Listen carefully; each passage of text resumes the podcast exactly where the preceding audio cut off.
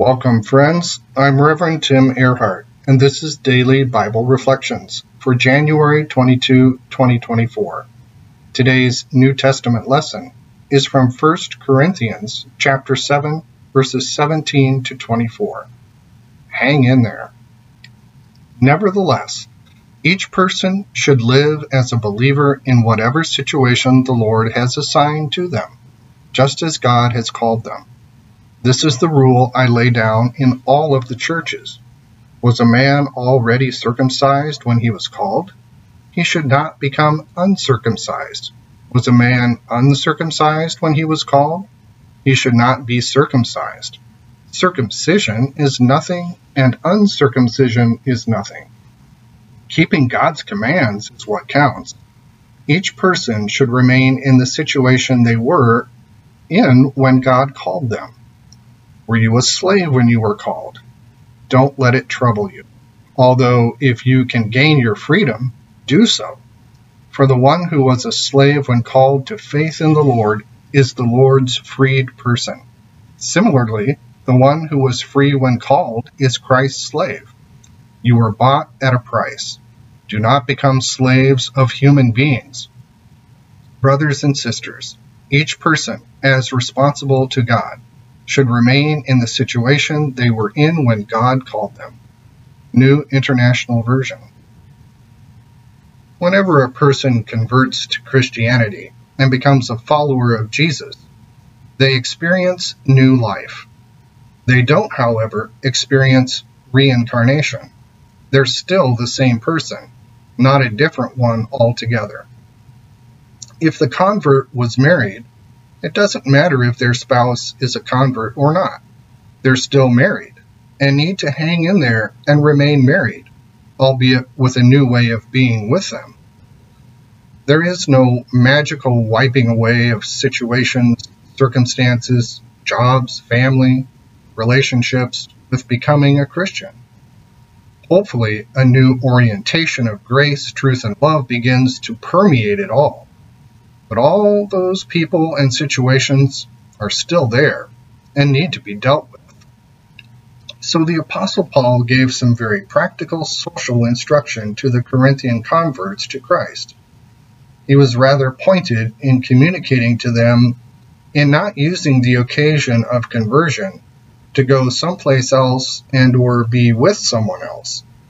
Nor is it proper to daydream of a reincarnated life Stick with the new redeemed life you have received. The place where you became a Christian is the place to start living the Christian life. Obey God. Follow the Lord's words and ways. Live out your redemption right there. Why?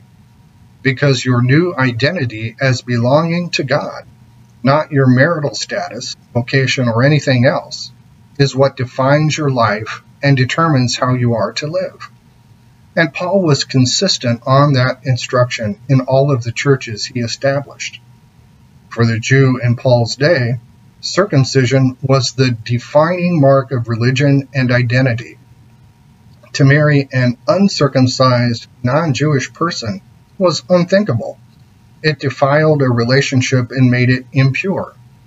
But the apostle insisted that Jewishness or non Jewishness isn't actually the point of living the Christian life.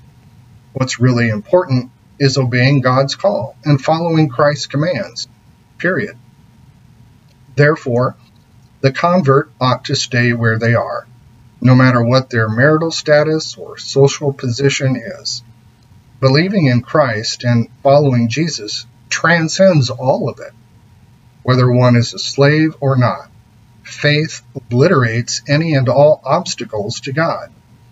If a person comes to faith and converts to Christianity, they still might be in human bondage, but they have freedom in Christ.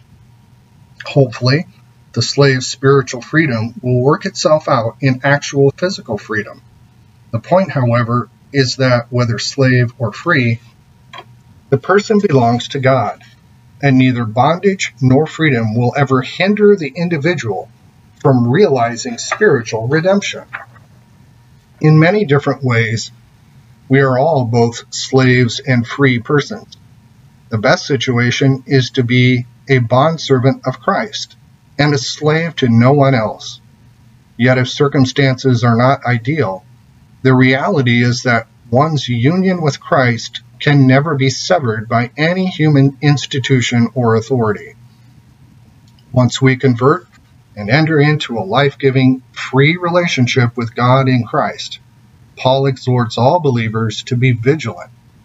Don't slip back into old ways of spiritual bondage and capitulate to a shameful society. After all, Christ, whom the convert serves, has paid the true ultimate sacrifice of himself on the cross for the sake of all humanity. So hang in there. Stay in the place and position where you were called by God and reorient your life with Christ in the middle of it. In doing this, every believer can persevere through adversity, hold on to the gift of faith, and make a difference in the society to which one belongs. Blessed and holy God, grant us the spirit of wisdom and discernment, so that we may know Christ better and love you more.